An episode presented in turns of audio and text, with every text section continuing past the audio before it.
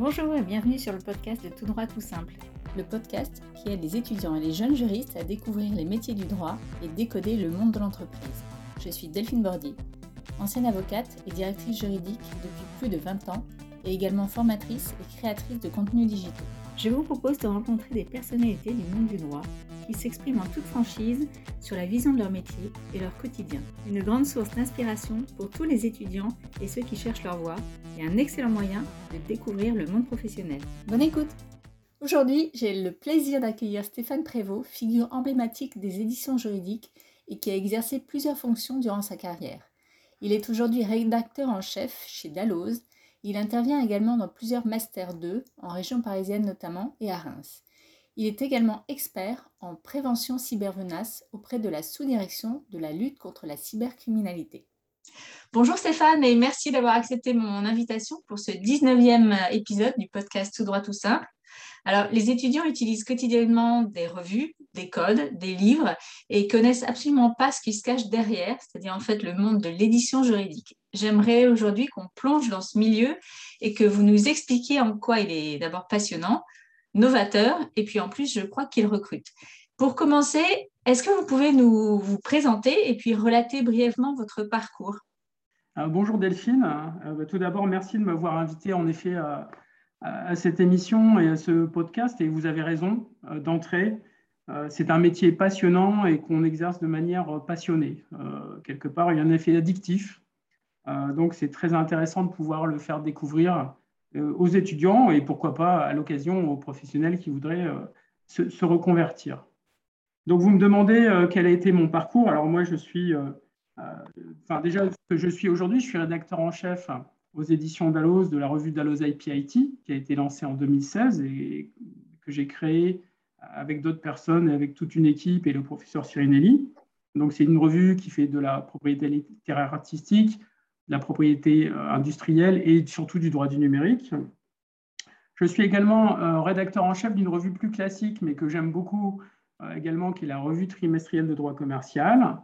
Enfin, j'ai en charge la base de données en IPIT euh, et, à l'occasion, je m'occupe de formules en procédure commerciale. Donc, c'est vraiment un programme très varié, des temps d'édition également très variés, puisque la revue d'Allosa IPIT est un mensuel, l'Air Télécom est une trimestrielle, euh, et la base, elle, se fait dans un temps un tout petit peu plus long.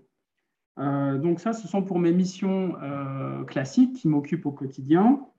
Par ailleurs, euh, depuis la fin de mes études, euh, j'enseigne dans différentes universités. J'ai enseigné le droit des sociétés en, cours magistraux.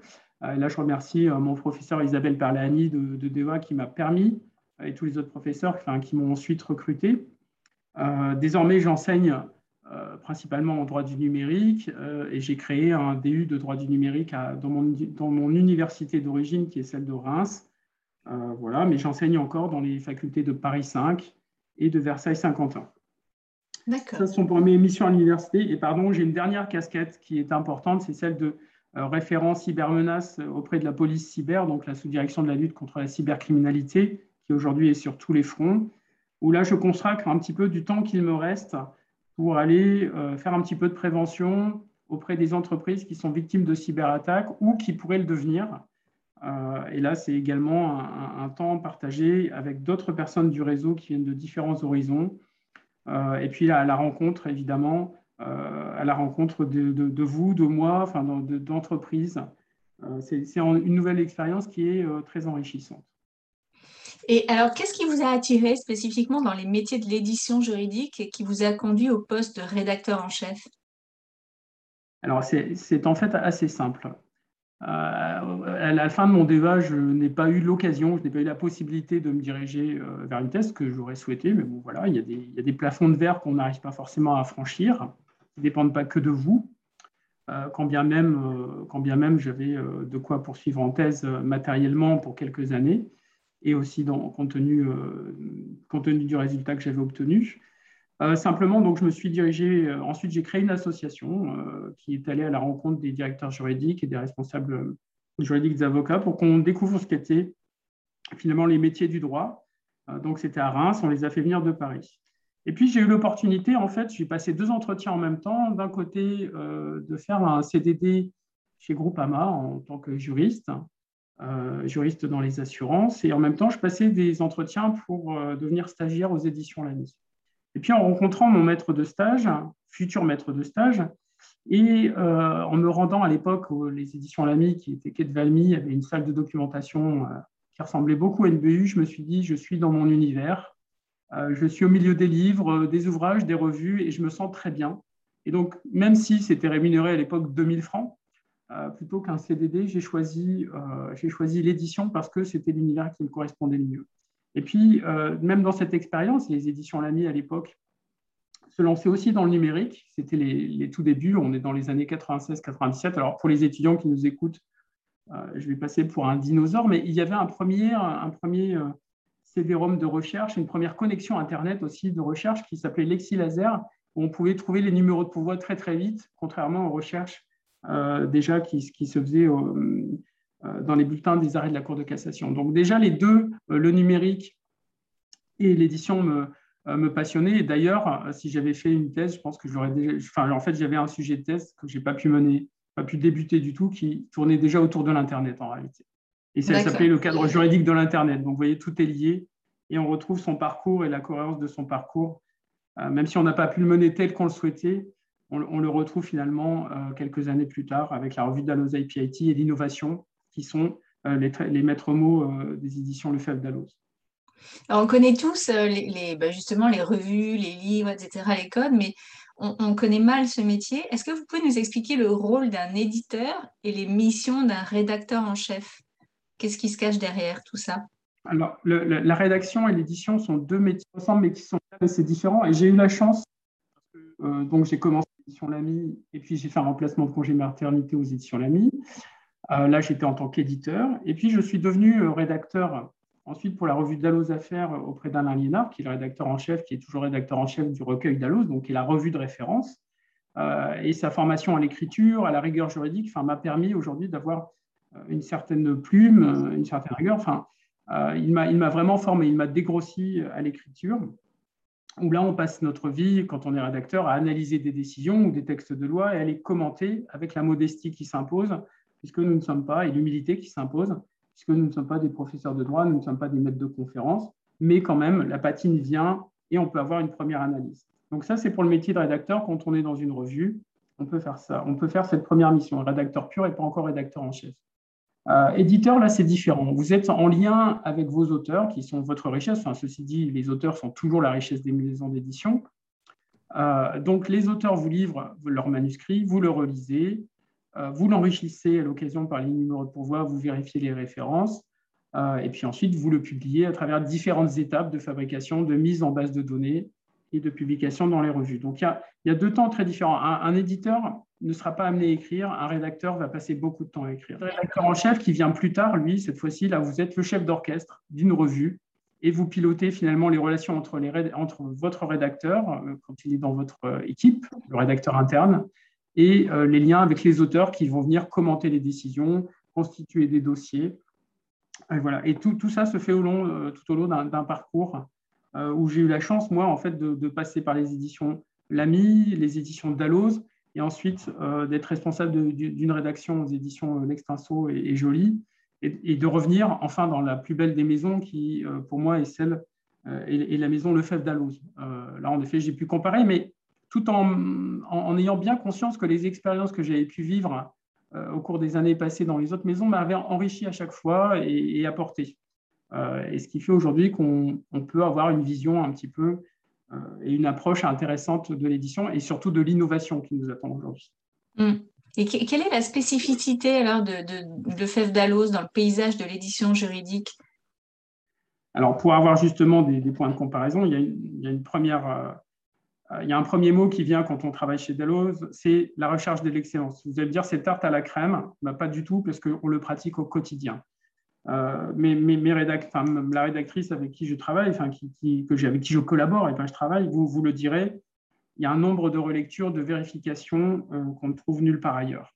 C'est très, et c'est ancré dans cette maison, parce qu'on ne va pas céder à la facilité, on ne va pas céder à l'urgence du temps tant qu'on n'est pas convaincu, et ça ne nous met pas à l'abri des erreurs, qu'on n'est pas convaincu, en tout cas qu'on n'a pas donné le maximum pour essayer d'éviter les erreurs, on va, on va continuer à, œuvrer. L'autre aspect, c'est la recherche de l'innovation, de nouvelles matières. en témoigne justement la possibilité que le groupe Lefebvre Dalloz m'a donnée quand, quand ils m'ont confié la recherche d'un thème sur la PLA et l'API qui était somme toute assez classique. Petite précision pour ceux qui ne seraient pas familiers avec ces termes, PLA signifie propriété littéraire artistique et PI, propriété industrielle ou propriété intellectuelle. Que je suis revenu après avoir rencontré les professionnels en leur disant Mais écoutez, je pense qu'il y a aussi une troisième branche qui est le droit du numérique. On est en 2015, qui est vraiment en train d'apparaître, qui va exploser. Et là, la confiance euh, à l'époque de, Sylvie Fay et, des autres responsables qui est de dire Très bien, on prend le pari de lancer cette revue, euh, on vous suit, vous et votre équipe et votre directeur scientifique Pierre Sirinelli et les, personnes qui travaillaient avec moi à l'époque, mais on est parti sur un, vrai pari.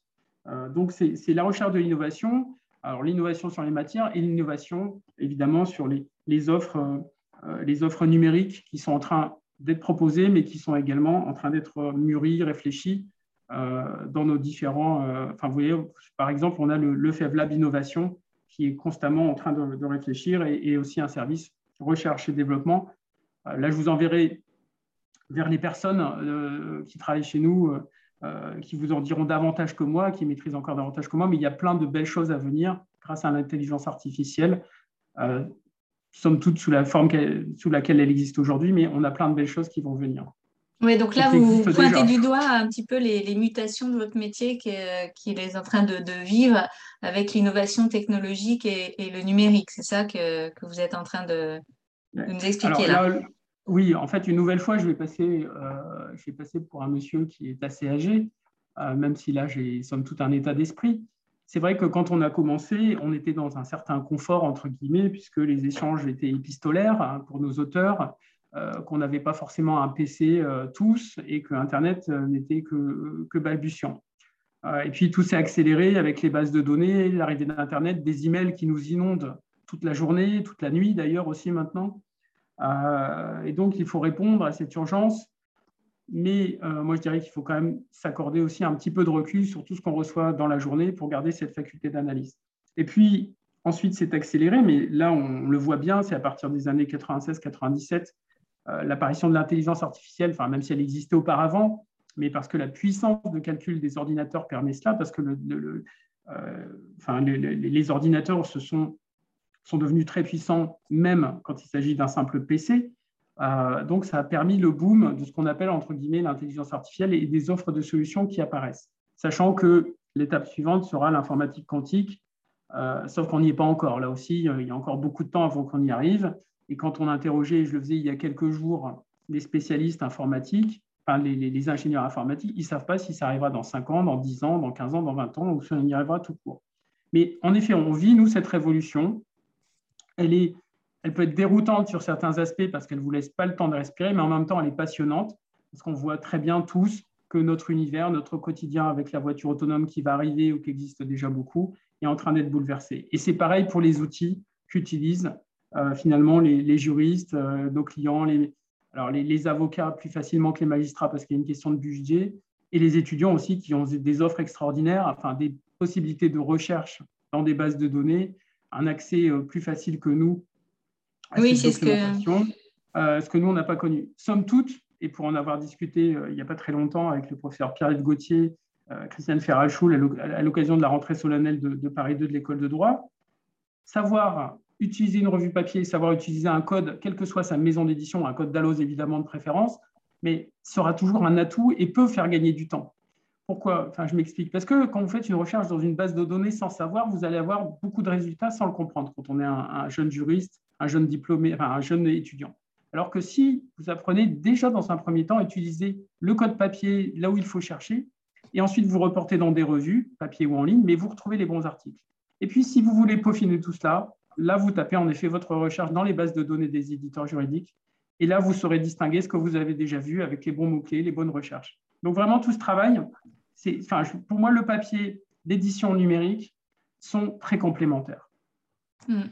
Et quelle, quelle, application justement concrète de, vous avez parlé de l'intelligence artificielle, euh, quelle application euh, concrète de l'intelligence artificielle euh, vous, vous, voyez dans l'édition juridique, vous, au quotidien? Alors, principalement, ça va être dans les moteurs de recherche. Clairement, c'est ce qui vous permet d'aller très très vite, de recouper, d'associer, de faire par exemple ce que, ce que proposent les éditions Lefebvre de, retrouver des décisions similaires, similar case, comme ils le disent. voilà, ça c'est, on a tout ce type dans les bases de données qui est en train d'arriver. Et puis, à mon avis, il y a tout ce, qui, enfin, tout ce sur quoi je ne vais pas développer, qui sera développé par les personnes que vous rencontrerez, qui sont dans les cartons. Et à mon avis, parce que euh, à la revue d'Aloza et PIT, on aime bien euh, anticiper un peu aussi. Euh, moi, j'imagine parfois, j'imagine parfois de la simulation de, de, cas juridiques tels qu'on pourrait le faire à partir d'un jeu vidéo et, des, développements de logiciels. Je m'expliquerai peut-être plus tard, ou en tout cas, j'ai déjà eu l'occasion de le proposer. Tout ça demande beaucoup de développement, beaucoup d'investissement logiciel, mais on pourrait faire des tas de choses euh, avec ce qui est en train d'arriver et qui existe déjà. Alors, on n'a pas besoin d'aller très très loin. Les jeux vidéo euh, proposent déjà, enfin, si vous prenez un simulateur d'avion de pilotage, c'est déjà très développé et on pourrait très bien aller vers ce type de développement pour les professions juridiques qui vous, qui permettrait de faire des simulations euh, sur différents cas, différents jugements ou euh, différentes euh, structures d'entreprise avec la fiscalité, le nombre d'employés. Enfin voilà, on pourrait jouer avec des, avec, comment, des, éléments et voir ce que ça donne au niveau de sa fiscalité, au niveau de son droit social, si on a deux salariés, trois salariés, associer également des entreprises en chiffre d'affaires. Il y a plein d'éléments qui peuvent venir. Et je vous dis, moi, je pense que je ne vois qu'une toute petite parcelle de tout mm. ça. je pense aussi que les univers du transport quand on sera dans l'autonomie, et ce qui arrivera, euh, sont également des espaces de travail. Et on pourra emmener avec soi, euh, à mon avis, euh, bah, finalement son bureau de manière très réduite. Enfin, voilà, il y a plein d'innovations, plein de choses qui, sont, qui vont arriver et qu'on n'imagine pas encore. Et vous savez, moi, je suis fan de, Jules Verne, de ce qu'il imaginait. et, j'adore ça. Et j'adore imaginer avec les juristes ce, ce type de situation. Alors, qui, dit euh, développement du digital, du numérique, innovation, dit parfois cyberattaque. Est-ce que les, les éditeurs sont, sont, victimes de cyberattaques comme n'importe quelle entreprise? Le groupe pour lequel je travaille est très vigilant à ces aspects, puisque nous, notre richesse, en tout cas notre savoir-faire, se trouve dans des bases de données qui sont sauvegardées toute la journée, avec des sauvegardes heure par heure. Hein, euh, donc, on peut retrouver. Mais au-delà de ça, on a une sensibilisation. Euh, nous, en tant que collaborateurs des éditions Lefebvre d'Alloz, où on fait des tests régulièrement, où, où on a des, des, des, questions qui nous sont posées. Ça dure une demi-heure ou peut-être même parfois un quart d'heure, mais on est évalué sur notre sensibilité. Parce que dans les cyberattaques, la plupart du temps, euh, la faille ne vient pas de l'ordinateur, la faille ne vient pas des pare-feux, la faille vient tout simplement, et dans la plupart des cas, de l'humain qui est derrière son ordinateur.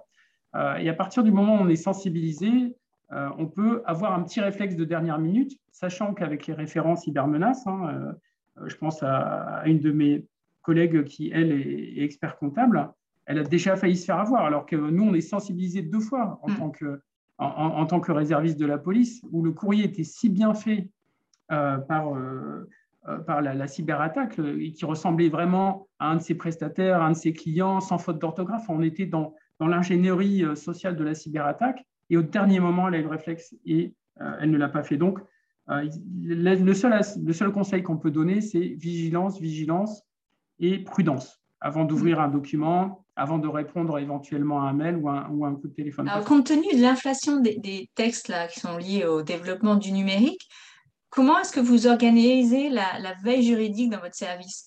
Là aussi, au niveau de Lefebvre d'Alloz, on a un service qui nous aide à ça, qui, nous envoie euh, au quotidien, qu'on peut suivre régulièrement cette veille. Mais en réalité, c'est aussi une rigueur personnelle. Et c'est ce que j'enseigne aux étudiants que j'ai en coaching quand je les prépare à entrer dans la vie active.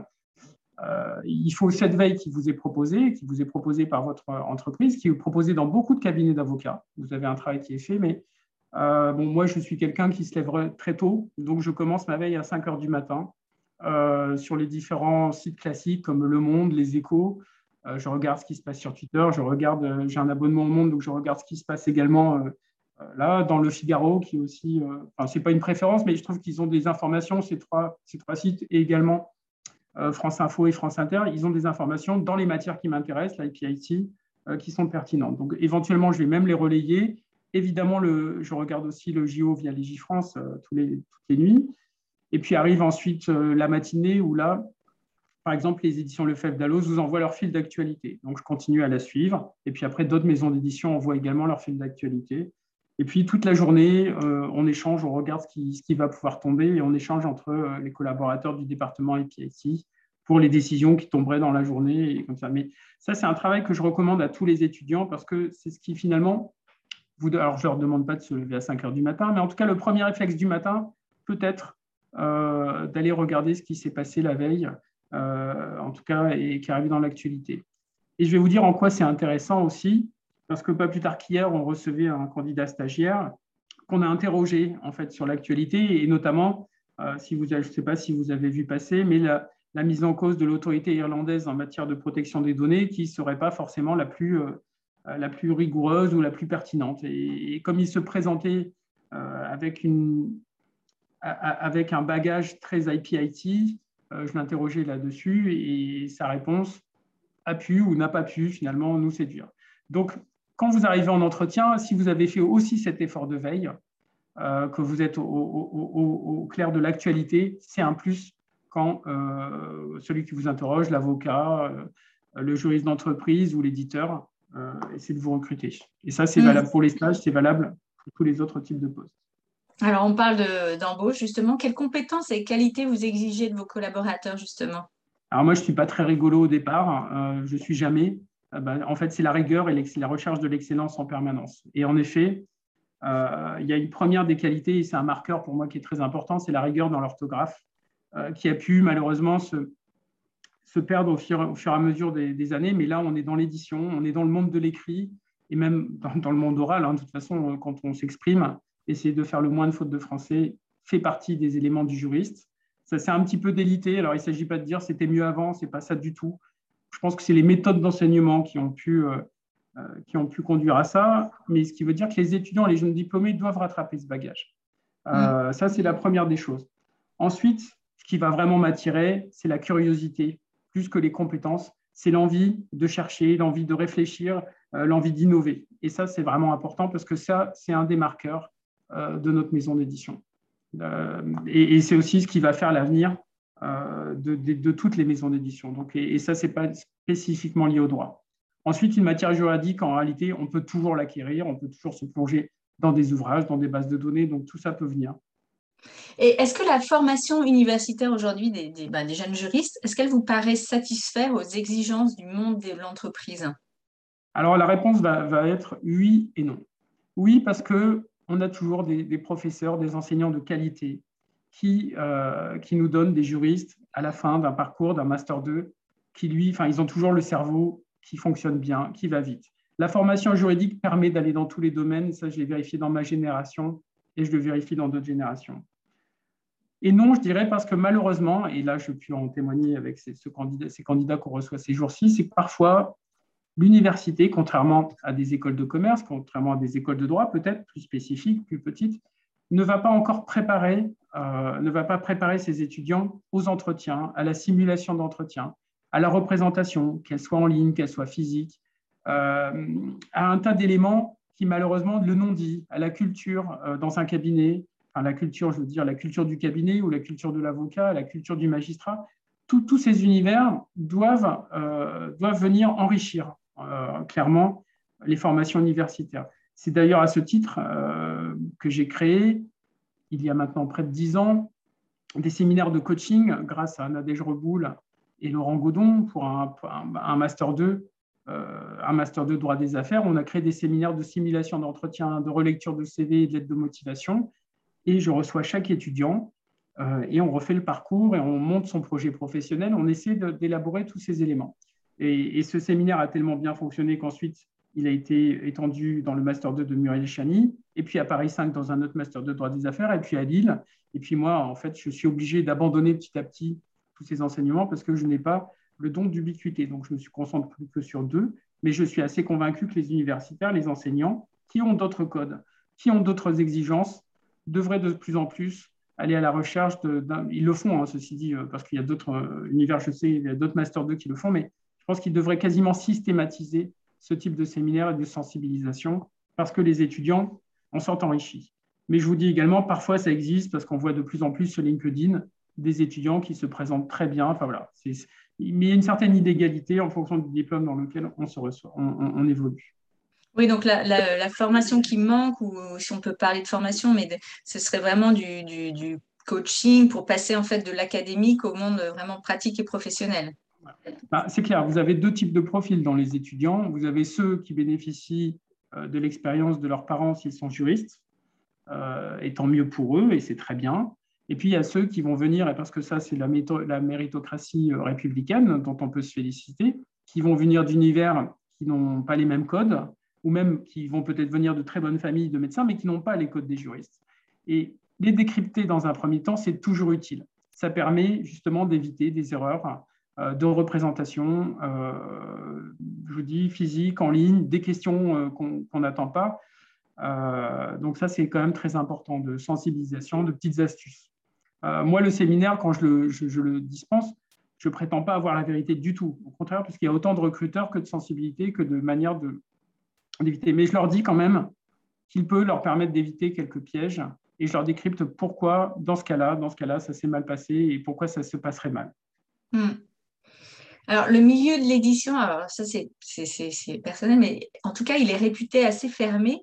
Comment, comment s'y introduire pour faire ses preuves? En fait, ce n'est pas un milieu qui est fermé du tout. Bien au contraire, c'est un milieu qui est surtout méconnu comme débouché euh, pour des étudiants. Parce que ceux qui passent euh, dans nos maisons, mais chez nos concurrents, en fait, on ressort toujours satisfait et on ressort également avec une reconnaissance quand ils vont euh, ensuite se présenter dans des cabinets d'avocats ou euh, à la magistrature. Quelles que soient les maisons d'édition en France, elles ont une formation de qualité, et notamment à l'écriture, à la rigueur, à la vérification. ça, c'est important. Mais là où je vous rejoins complètement, c'est que c'est méconnu. C'est un débouché mm. qui, lui, n'est pas le principal vivier. Il il n'existe pas 3000 euh, recrutements par an dans l'édition, quelles que soient les maisons. C'est un milieu qui est très parisien, euh, mais qui ne nous empêche pas de, recevoir des stagiaires euh, qui viennent de la France entière. Donc, c'est principalement méconnu. La manière d'y entrer, finalement, c'est celle que, moi j'ai connue. C'est souvent, on sacrifie à un stage, et puis ensuite, ben, des opportunités vont se présenter ou pas dans la maison d'édition. mais c'est vrai que c'est un milieu aussi qui est jeune, qui évolue, et puis qui euh, va aussi demander de plus en plus, et là je vous renvoie une nouvelle fois vers l'innovation, qui va demander de plus en plus aussi des qualités à la fois de juriste, mais quelque part aussi d'informaticien compte tenu de, des produits, enfin pas des produits, mais des solutions auxquelles on est en train de réfléchir. Donc il faudra avoir ce double bagage très vite, euh, de savoir coder un petit peu, de comprendre ce qu'est un algorithme, et en même temps d'avoir du bagage juridique. Donc on revient toujours aux mêmes qualités, c'est celle de la curiosité et de l'envie de comprendre son univers. Est-ce que vous, personnellement, vous avez connu des, personnes qui euh, étaient en reconversion et qui, plus tard, donc bien après les stages, qui avaient eu une, expérience professionnelle avant, ont rejoint le monde de l'édition ou c'est plus difficile?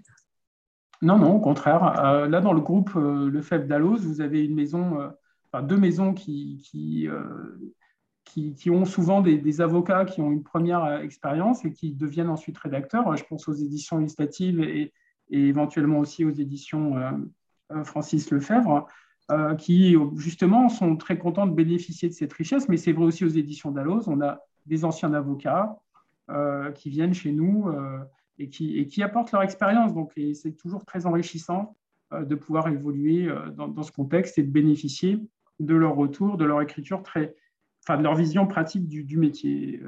parce que si on ne l'a pas soi-même, il faut aller au contact des praticiens. Mais quand on l'a déjà vécu, on sait très bien que tel ou tel L'idée, quand même, c'est de parfois sortir. Si on a une revue, par exemple, j'ai deux revues. J'en ai une qui est très théorique, entre guillemets, qui est la RTDcom, qui s'adresse à la doctrine, pour la doctrine, mais aussi aux praticiens. Donc là, quand les articles sont, sont de haut niveau, et c'est normal, euh, c'est normal que les praticiens ne s'y retrouvent pas toujours. En revanche, Dallas IPIT a une vocation inverse. Il s'agit mm. de, finalement, de donner, d'expliciter ce, qui est, euh, ce qui est une intelligence artificielle, ce qui est un objet connecté aux juristes, euh, même en ayant recours à des spécialistes de l'informatique, et ensuite de voir quelles sont les règles de droit applicables et comment on peut les faire évoluer si c'est nécessaire. La, la IPIT doit avoir un sens plus pratique, alors que la DDCOM doit remplir son rôle qui, de toute façon, est nécessaire puisque tous les juristes ont besoin de réflexion. On est toujours euh, d'élever, d'élever la réflexion, euh, c'est toujours utile.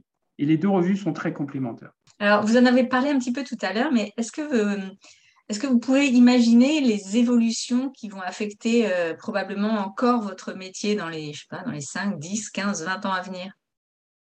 Ah ben, Je pense qu'on va déjà voir disparaître tous les supports physiques qu'on utilise aujourd'hui. Qu'on va avoir des mini-ordinateurs ou des projections sur des lunettes écran.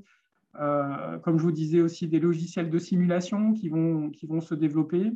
Je suis assez convaincu qu'on va être tous très nomades, ce qui est déjà en train de s'instaurer après le Covid, et qu'on pourra travailler à n'importe quelle heure dans un univers sécurisé euh, et échanger tout en respectant la vie privée. Enfin, je veux dire, euh, moi, si je commence tôt, c'est parce que je le choisis et ma veille, elle m'intéresse, c'est parce que je suis passionné par ce que je vais lire. Euh, mon employeur m'imposerait jamais ça. mais ça, fait, ça participe, moi, de, mon éveil, puisque je, préfère travailler tôt le matin. Donc voilà, c'est chacun son rythme.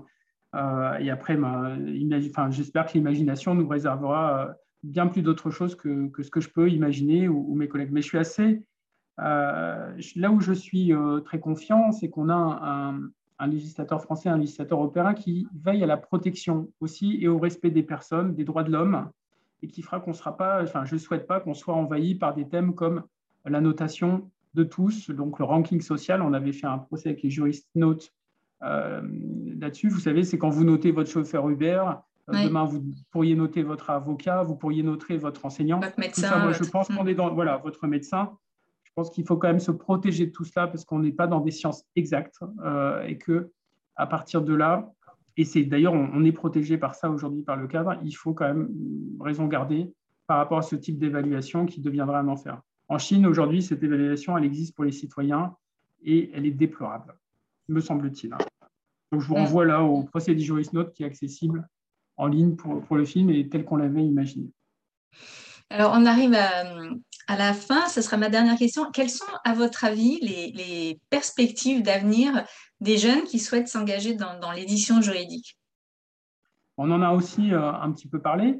Euh, elles sont passionnantes, euh, elles sont riches, elles sont innovantes, puisque au-delà de leur bagage juridique, qui est déjà très solide hein, grâce à l'université française, qui est remarquable, et aux enseignants, ils vont avoir la chance, et moi je trouve qu'on est dans un monde extraordinaire, parce que certes, on a des perspectives euh, qui nous semblent un petit peu difficiles avec le, changement climatique, la transition, qui est une des matières qu'ils peuvent aborder et sur laquelle il faut se poser justement. Et à mon avis, le droit est une des solutions. Et là, on y réfléchit, on y travaille.